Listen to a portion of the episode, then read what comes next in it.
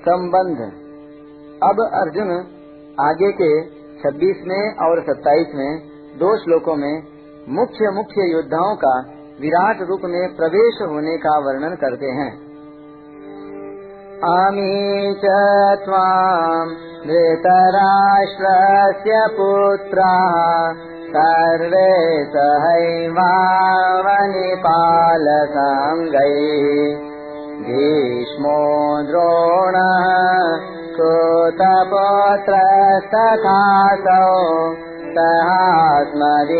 सहास्मदीयैरपि योधमुख्यैः वक्त्राणि ते त्वरमाणा विशन्ति दाष्टाकरालानि भयानकानि केचिद्विलग्ना दशनान्तरेषु तां दृश्यन्ते चोर्णितैरोत्तमाङ्गैः हमारे मुख्य योद्धाओं के सहित भीष्म, द्रोण और वह कर्ण भी आप में प्रविष्ट हो रहे हैं। राजाओं के समुदायों के सहित धृतराष्ट्र के वे ही सब के सब पुत्र आपके विकराल दाढ़ों के कारण भयंकर मुखों में बड़ी तेज़ी से प्रविष्ट हो रहे हैं। उनमें से कई एक तो चूर्ण हुए सिरों सहित आपके दांतों के बीच में फंसे हुए दिख रहे हैं। व्याख्या। भीष्मो द्रोण सूतपुत्रस्तथासौ सहास्मदीयरति योध मुख्य हमारे पक्ष के दृष्टद्युम्न, विराट, द्रुपद आदि जो मुख्य मुख्य योद्धा लोग हैं, वे सब के सब धर्म के पक्ष में हैं और केवल अपना कर्तव्य समझकर युद्ध करने के लिए आए हैं। हमारे इन सेनापतियों के साथ पितामह भीष्म, आचार्य द्रोण और वह प्रसिद्ध सूत पुत्र कर्ण आप में प्रविष्ट हो रहे हैं। यहाँ भीष्म, द्रोण और कर्ण का नाम लेने का तात्पर्य है कि ये तीनों ही अपने कर्तव्य का पालन करने के लिए युद्ध में आए थे। भीष्म।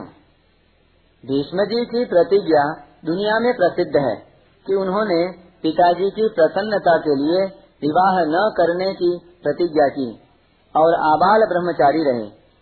इस प्रतिज्ञा पर वे इतने डटे रहे कि उन्होंने गुरु परशुराम जी के साथ युद्ध किया, पर अपनी प्रतिज्ञा नहीं तोड़ी। भगवान ने पहले हाथ में शस्त्र ग्रहण न करने की प्रतिज्ञा की थी। परंतु जब भीष्म जी ने भगवान की प्रतिज्ञा के विरुद्ध यह प्रतिज्ञा कर ली कि आजू जाओ हरि न शस्त्र गहाऊं तो लाजऊ गंगा जननी को शांतनु सुतन कहाऊं। तो भगवान को भी अपनी प्रतिज्ञा छोड़कर एक बार चाबुक और दूसरी बार चक्र लेकर भीष्म जी की तरफ़ दौड़ना पड़ा। इस तरह भीष्म की प्रतिज्ञा बनी रही और भगवान की प्रतिज्ञा टूट गई। द्रोण। द्रोणाचार्य दुर्योधन का अन्न खाकर उसके वृत्ति भोगी रहे हैं। इसलिए वे युद्ध को अपना कर्तव्य समझकर युद्ध में लग जाते हैं और अंत में देवताओं की बातें सुनकर और युद्ध में अपने ब्राह्मणोचित धर्म को समझकर युद्ध से उपरत हो जाते हैं। द्रोणाचार्य में इतनी निष्पक्षता थी कि गुरु भक्त और विद्या में तत्पर अर्जुन को ब्रह्मास्त्र छोड़ना और उसका उपसंहार करना, यानी वापस लेना, ये दो विद्याएँ सिखा दी। परंतु अपने पुत्र अश्वत्थामा को केवल ब्रह्मास्त्र छोड़ना ही सिखाया, उपसंहार करना सिखाया ही नहीं। कर्ण कर्ण की दुर्योधन के साथ मित्रता थी। उस मित्रता रूप कर्तव्य को निभाने के लिए वे युद्ध में आते हैं। भगवान श्री कृष्ण के द्वारा कर्ण तू कुंती का बेटा है। ऐसा कहने पर भी वे दुर्योधन के पक्ष में ही रहे और उन्होंने भगवान से कहा कि यह बात आप धर्मराज युधिष्ठिर से मत कहना, क्योंकि अगर उनको पता लग जाएगा तो मुझे बड़ा समझकर वे राज्य मुझे दे देंगे। और मैं राज्य दुर्योधन को दे दूँगा। इससे पांडव सदा के लिए दुखी रहेंगे। कर्ण बड़े दृढ़ प्रतिज्ञ थे। वे विचित्र दानवीर थे। इंद्र के मांगने पर उन्होंने अपने नैसर्गिक जन्मजात कुंडल और कवच उतार कर दे दिए थे। माता कुंती के द्वारा मांगने पर उन्होंने उनको पाँच पुत्रों के बने रहने का वचन दिया, जिसमें उन्होंने कहा माँ, मैं युधिष्ठिर, भीम, नकुल और सहदेव को तो मारूँगा नहीं, पर अर्जुन के साथ मेरा युद्ध होगा। युद्ध में अगर अर्जुन मेरे को मार देगा तो तेरे पाँच पुत्र रहेंगे ही, और अगर मैं अर्जुन को मार दूँगा तो भी मेरे सहित तेरे पाँच पुत्र रहेंगे। अमी चवाम धृतराष्ट्र पुत्र, सर्वे सहिवावनिपाल संगही दुर्योधन के पक्ष में जितने राजा लोग हैं, जो युद्ध में दुर्योधन का प्रिय करना चाहते हैं, अर्थात दुर्योधन को हित की सलाह नहीं दे रहे हैं, उन सभी राजाओं के समूह के साथ धृतराष्ट्र के दुर्योधन, दुशासन आदि सौ पुत्र विकराल दादों के कारण अत्यंत भयानक आपके मुखों में बड़ी तेज़ी से प्रवेश कर रहे हैं। वस्त्राणी ते माना विशंति दंश्रा करालानी भयानकानी। विराट रूप में वे चाहे भगवान में प्रवेश करें चाहे भगवान के मुखों में जाएँ, वह एक ही लीला है। परंतु भावों के अनुसार उनकी गतियाँ अलग अलग प्रतीत हो रही हैं। इसलिए भगवान में जाएँ अथवा मुखों में जाएँ, वे हैं तो विराट रूप में ही। केचिद विलग्ना दशनातरेशु संदृश्यंते चूर्णित ही जैसे खाद्य पदार्थों में कुछ पदार्थ ऐसे होते हैं जो चबाते समय सीधे पेट में चले जाते हैं।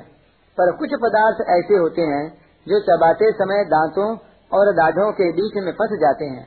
ऐसे ही आपके मुखों में प्रविष्ट होने वालों में से कई एक तो सीधे भीतर पेट में चले जा रहे हैं, पर कई एक चूर्ण हुए मस्तकों सहित आपके दांतों और दाढ़ों के बीच में फंसे हुए दिख रहे हैं।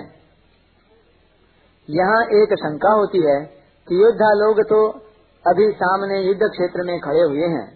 फिर वे अर्जुन को विराट रूप के मुखों में जाते हुए कैसे दिखाई दिए? इसका समाधान यह है कि भगवान विराट रूप में अर्जुन को आसन्न भविष्य की बात दिखा रहे हैं। भगवान ने विराट रूप दिखाते समय अर्जुन से कहा था कि तू और भी जो कुछ देखना चाहता है, वह भी मेरे इस विराट रूप में देख ले।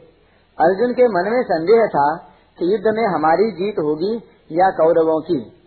इसलिए उस संदेह को दूर करने के लिए भगवान अर्जुन को आसन्न भविष्य का दृश्य दिखाकर मानो यह बताते हैं कि युद्ध में तुम्हारी ही जीत होगी।